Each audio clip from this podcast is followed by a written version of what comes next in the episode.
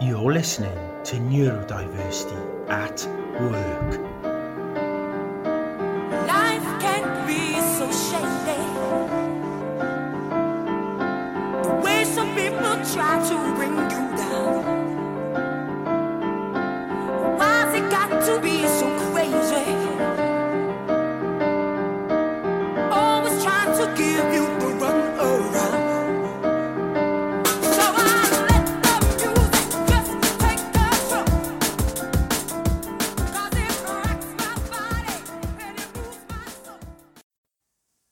today's episode, I'm lucky enough to have Professor Amanda Kirby talking about our children going back to school.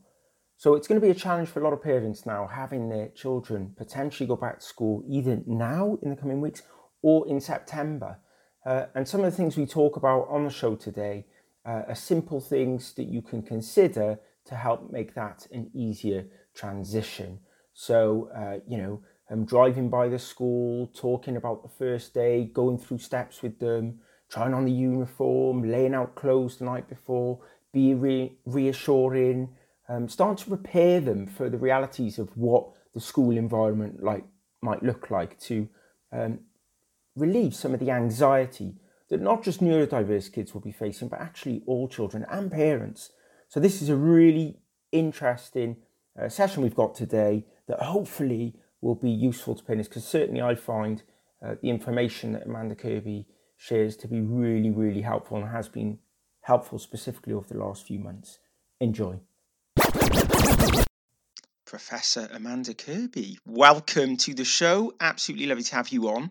Um, would you like to introduce yourself to those who might not have had the pleasure of meeting you or seeing you virtually online? Sure. Um, so I am uh, lots of different things on different days for different people. Um, so I'm a grandmother, mother of a really neurodivergent family. All we've got lots of neurodiversity in our family of all sorts and colours and hues. And um, I'm a medic. I'm a doctor and a professor of developmental disorders, neurodiversity, and I'm a CEO of a, uh tech for good company uh, around neurodiversity. Amazing. And you're really well networked, well known, um, I guess, within the neurodiversity community and within, I guess, the academic, academia community around this subject. You are recognized as a leading expert um, within this field. Um, and I've certainly been following you for, for some time because you share some absolutely fantastic information and content, um, which is really useful. And that is why that is why we've got you on the show today because uh, there's going to be a lot of people going back uh, into either their work environment, they're going to have children going back into the school environment or into a care setting. Doesn't necessarily have to be school. Uh, and probably there's a huge amount of anxiety. I know through my network there'll be a lot of people who are thinking, "How am I even going to do this? We were we were struggling already." Um, or isn't this brilliant? Can't wait to get them back. So, which, which might be the other thing, you know, we got to Out the consider. door. Yes, out the door. Absolutely. So I guess as an intro, then, what what what broadly um, are you seeing at the moment? Kind of what um, what insight can you give us to kind of give us the, the, the headline view of what's going on here from A your bit- perception? Yeah, so a bit like you were just saying. So some people have really found the experience if they've got uh, children who were very anxious at school and they were finding the sort of sensory environment at school, uh, social interaction with lots of kids, difficulty doing something like recording and sports, and found that quite, all that thing quite overwhelming. Have actually seen in their children being at home um, a period of calm, reduced anxiety, um, actually seeing them thrive during this time in actual fact. And then you've got some parents who said, well, actually, it's really difficult. My child's got attention challenges. It's quite, hard for them to focus and getting them to do anything. And I'm not a teacher, so, you know, I haven't suddenly qualified. Um, it's, this is a nightmare. And I'm really worried about the gap in learning. And, and so we've got two ends in a way. And then we've got parents in the middle who don't have children and neurodivergent and who, who are saying, well, actually, I feel really anxious as well. I'm worried about my child going back. I'm worried about them becoming unwell. Um, and so they're anxious for themselves and they've been at home maybe as well balancing home and work life and they've got their own personal anxieties as well so you've got sort of, sort of different groups some saying i feel very anxious i feel anxious for my children and i'm i'm worried about what's next. And some saying well actually he's much better at home. Um, this has been a revelation and i've seen him be creative and engaging uh, so yeah there's not one picture going on actually at the moment. Yeah, and uh, that's that's kind of how I feel, and, and my perception of, of, I guess, what I'm seeing out there in the wider world. But I guess, uh, okay, let's go through this in stages because I think uh, if I think of me as a parent and, and what I'm going through with my wife, there's the the current state and situation, which is we are at home homeschooling. We don't know exactly when that's going to change. Let's say for us, it might be September when Mm, my son goes to school for the first time, when my daughter will be going to third year junior school or whatever it is, um, and we don't even know what that environment's going to look like. So if we just take like what we're going through at the moment into consideration, um, we as as parents are um, both working in organisations that are really respect the current situation that we're in. Um, and try and give us as much freedom and flexibility. But actually, you've still got work to do. You've still got to get work done. And we've still got two children at home. Um, and that, no matter whether your child is bet- feeling better at home than in school or is more anxious because they want the interaction, is really difficult. Um, what thoughts and views and hints and tips have you got on, on the basis of where we're currently at in that cycle? Yeah, so we've got different sort of we've got bits of transitioning at different stages, and I think that's the bit that's causing a lot of parents' anxiety at the moment. Is actually as businesses are transitioning back to work, hopefully, um, the expectation then of their workforce to be available to attend and go and perhaps return bef- over the summer period when your children are at home opens up a new level of challenge. So I think that's that's the first thing. So you're managing your transition back, and you're also managing your children's transition. And the challenge will be also is that you may not have uh, parents around to do some of that caring. The the things you would do over holidays may be just harder to do. So I think the first thing is to start planning that you are going to be going back to work and how that's going to be managed. And I think if you, where possible, is to start to think about other families that can co do some co sharing or of childcare, because otherwise, I think it's going to be an impossible situation. Uh, certainly, I've got my son who's got two children at home, and I think there was one day he said, "I think I'm going to set up home in my in my car, my office in my car," because he's he couldn't because I think it was the impossibility of being at home and having you know young children who just thought, "Well, Daddy's home," you know, and I think there's been leeway because people have said we're all locked down. As we move into this next phase, I think employers will be understanding, but probably less tolerant in reality. So I think one of the things is what other sources will you be able to do childcare and shared childcare to be able to manage your workflow as well? Now, for your children, I think we need to be thinking about um, preparing them for transition as if you were preparing tran children for transition starting school or moving from primary school to secondary school. What would be some of the things that you'd need to do? And particularly for kids who are neurodivergent, who might have dyspraxia or, or ADHD or autism, who might need help and support where things are new. So I think it's in preparing for what might be new and preempting that. So that could be thinking about a new uniform. They haven't worn school shoes for a long time and they're going to be wearing school shoes. Might be moving from primary to secondary school and they're wearing new clothes with new fastenings. It might be things like self care, using the toilet. I'm going to be posting something up shortly about that. But you know, if if people can't help you and you're needing to do this more independently yourself, then actually practicing those things and making sure your child can open up their packed lunch and open up a packet of crisps properly. You know so they're not struggling and they don't eat can't eat their lunch and they can't open their lunch box because they might that might be what's needing. So as a parent just walk through the day for your children whatever age they are and and think about the things where they may need to have to do things independently for themselves. And start practicing some of those things over these next few weeks.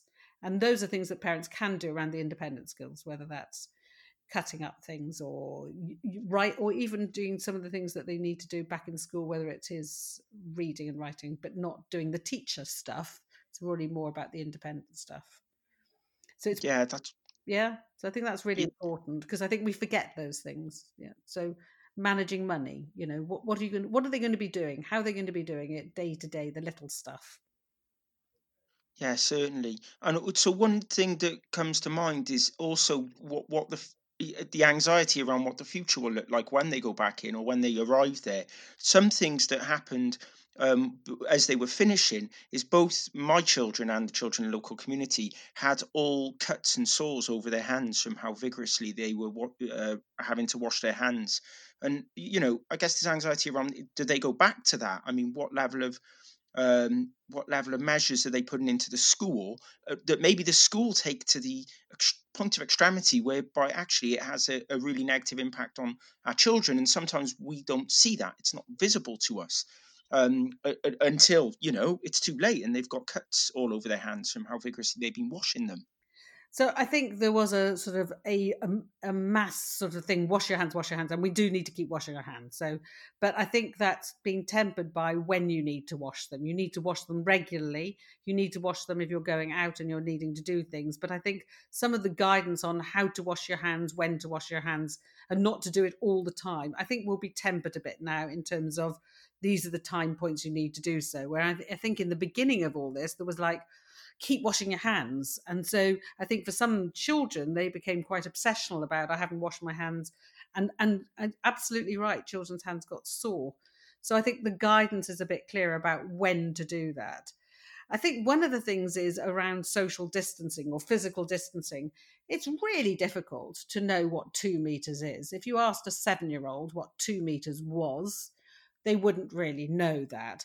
So one of the things I put up recently was, you know, and perhaps that's something you could do with your your kids is you know how many jam tarts is one meter and how many dogs are two meters and you know things around you in your home that you can measure what two meters looks like to conceptualize for your children what that actually means.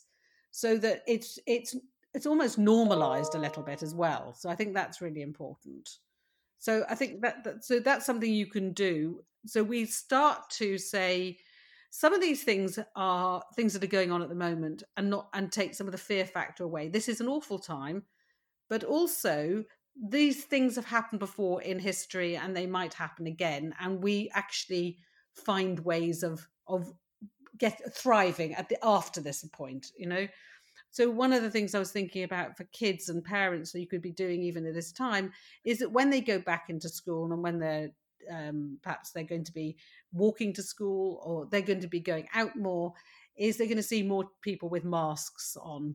And one thing we can also is to to sort of say and something you can do over the summer as well is to show that we've used masks in history in times from from thousands of years from you know the um, different cultures different parts of the world. We have painted masks. We've used them to protect ourselves. So this is not new. And that then sometimes we do wear them and then again sometimes we don't wear them. And i think sometimes helping children to see this is change is normal. Things happen. We have earthquakes and we have uh, tsunamis and we have hurricanes and we have things that are going on in the world. But actually you as a child and that's building up the resilience in your children is that you've got inside you to be able to look be strong in yourself. And you as a parent will help them to grow that strength. And i think that's the things that we can do to reassure our children despite this time of change that actually these things will pass and and it's an ebb and flow that's happened before I love the history of masks. That idea, that is that is a thing we will now do with our children here. The history of masks. I mean, that is a, a you know you struggle to try and try and teach your children in the uniform way that the school expects. And I mean, you'll know this, and and anybody listening who has kids who are neurodiverse will know this. um, I'm neurodiverse.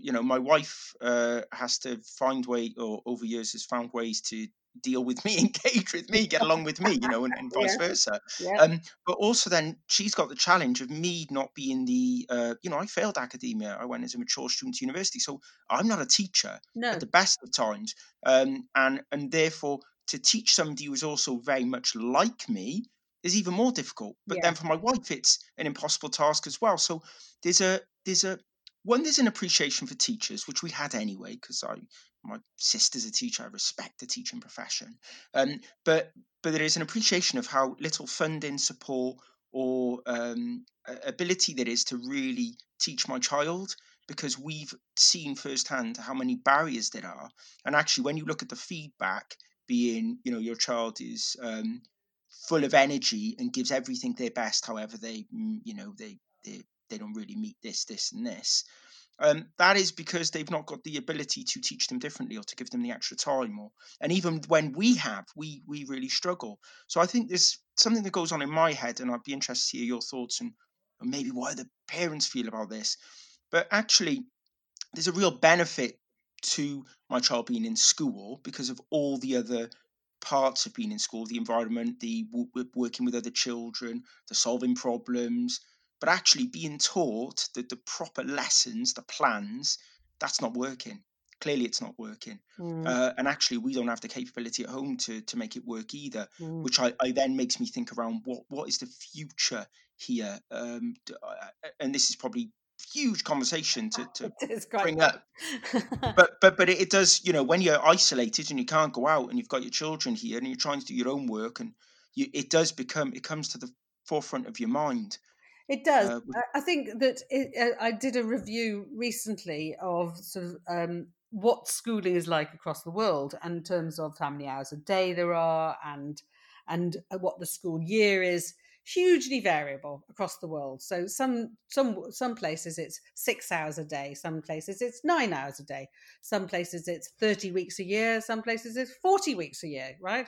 So what represents education is is very different from country to country when we start, when we finish. And I think one of the things that's really changed during this time is that we we will see we're seeing it with sort of working from home as adults that we're flipping our workspace for quite a lot of us, and that will to a large extent I think continue. There will be a change in terms of where we work and how we work. That we won't go back to as it was.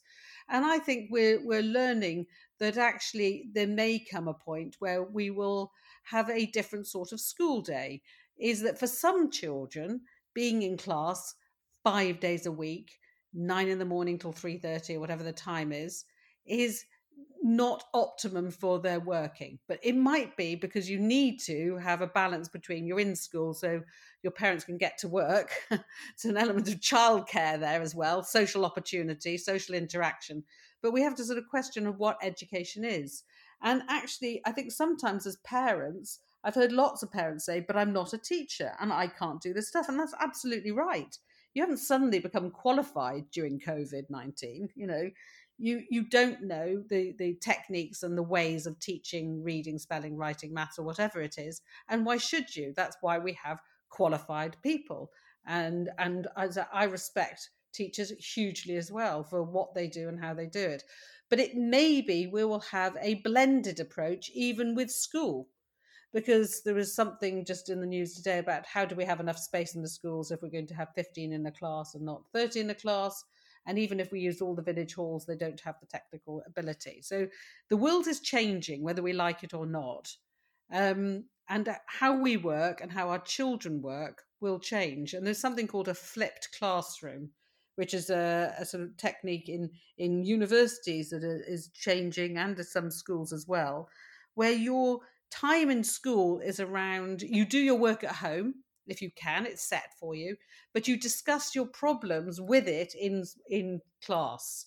So it's a bit like if i was learning about the history of, of masks i would get you to go away and look up all about that and and perhaps uh, design a mask for from a, your own mask and then bring that back and come back and share that information with others in, in your class about what you found. And together you'd explore and together you would learn that stuff together.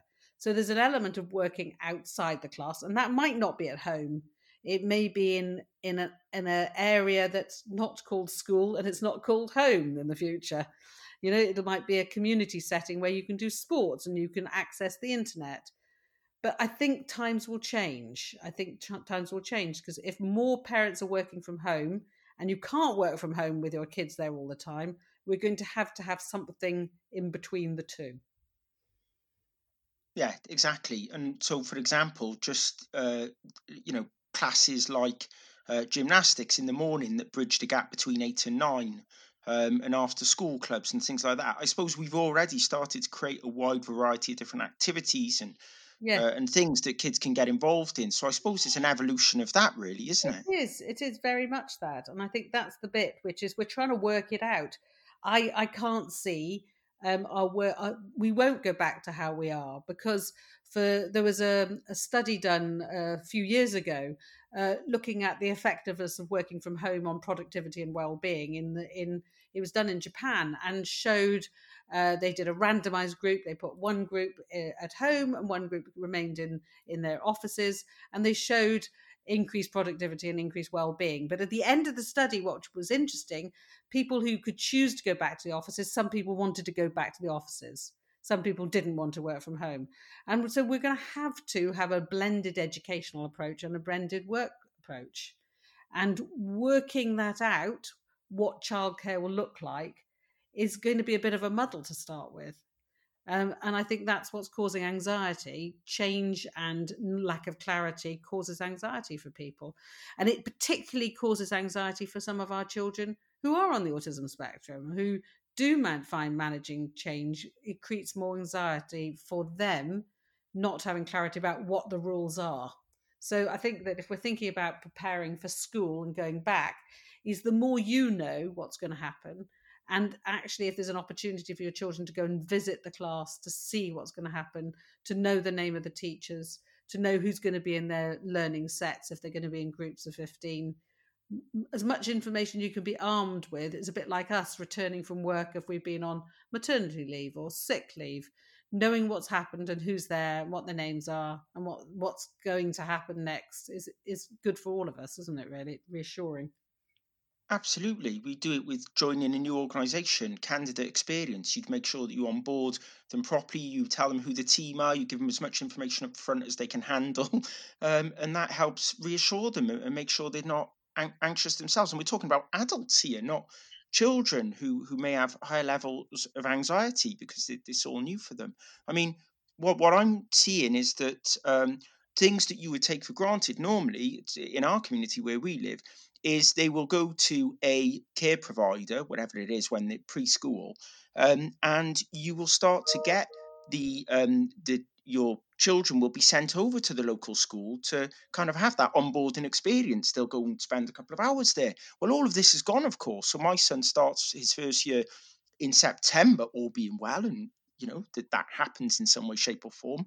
But um, we, we're not going to get that natural kind of onboarding experience. So I guess from what you're saying there is we need to find a way as parents to to maybe create that to to um, to force that. I, I- guess because it won't be happening in, Yeah. in ways that it normally does. Yeah, so I think it's it's really if you you need to imagine for your child from the moment they get up in the morning till they go to bed at night, when they go back to school, what things will they have to do they haven't done in the last? So that could be it's getting up at a certain time, whereas maybe it's been a little bit more flexible now.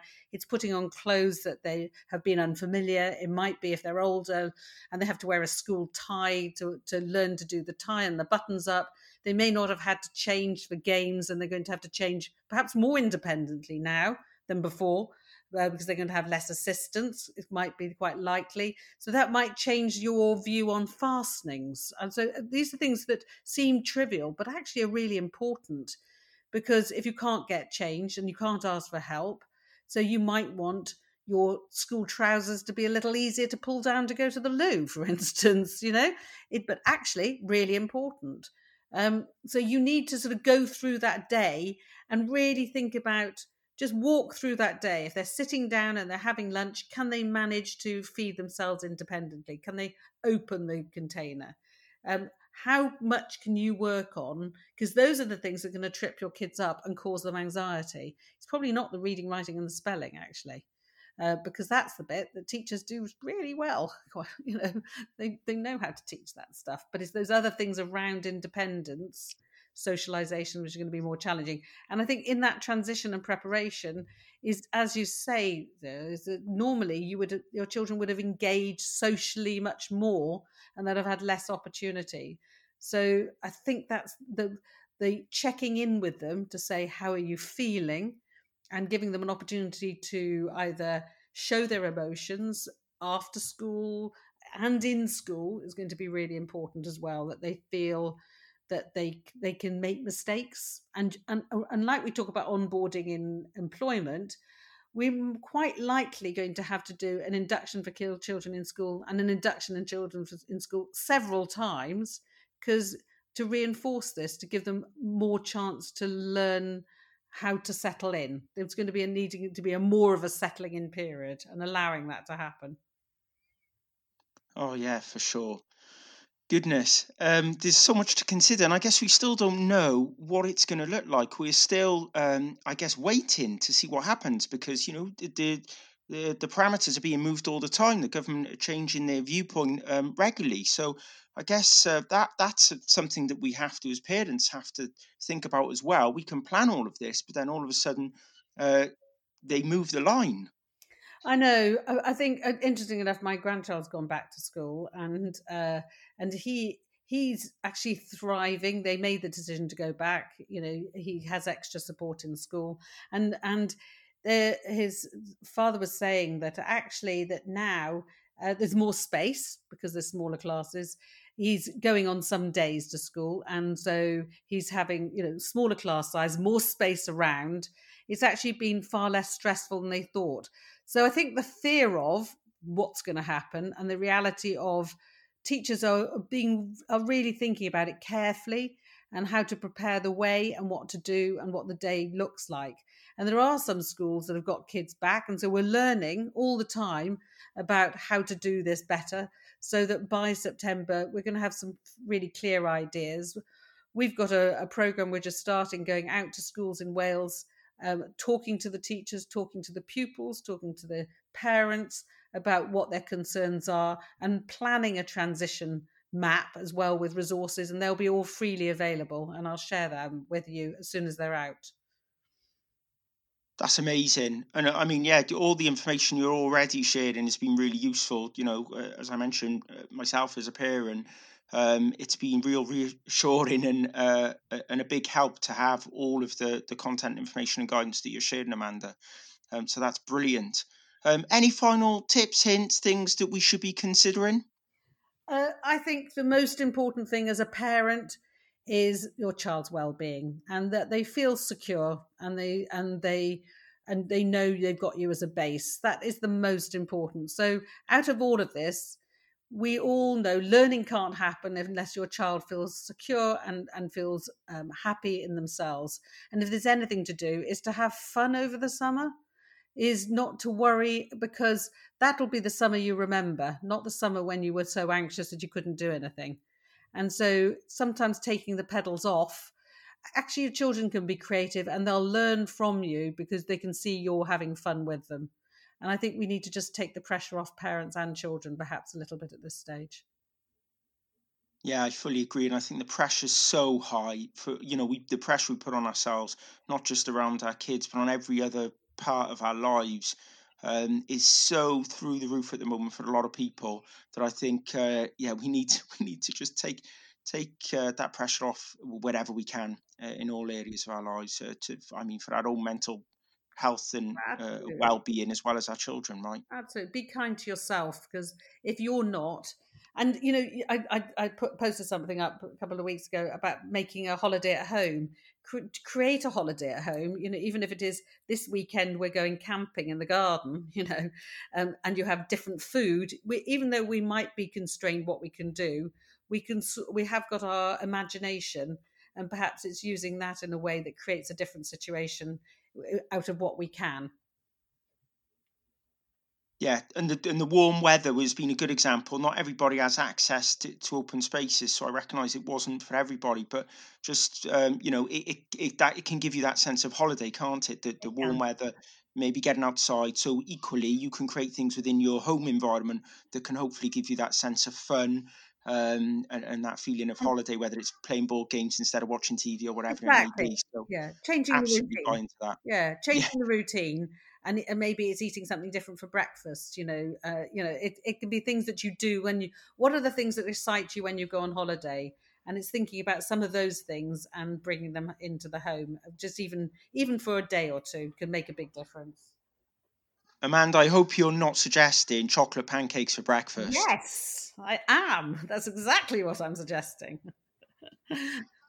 Brilliant. Love it. And uh, yeah, I might have chocolate pancakes for breakfast now tomorrow. there we go. Enjoy.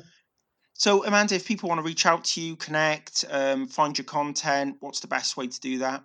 Uh, on LinkedIn, I'm Prof. Amanda Kirby. I'm on Twitter, Prof. Amanda Kirby. And my email's amanda k at doitprofiler.com. You should be able to find me. Love to connect. Amazing. Absolutely wonderful. I can hear my kids starting to go uh, crazy in the background. so, probably perfect timing for me to try and wrap the day up and, uh, uh, and and do a bit of my fatherly duties and, and entertain them. Great, great to speak to you.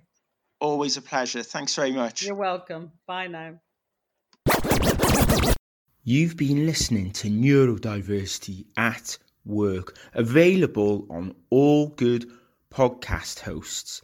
Please do sign up now, like, share, and comment. We'd love to hear from you. Thank you.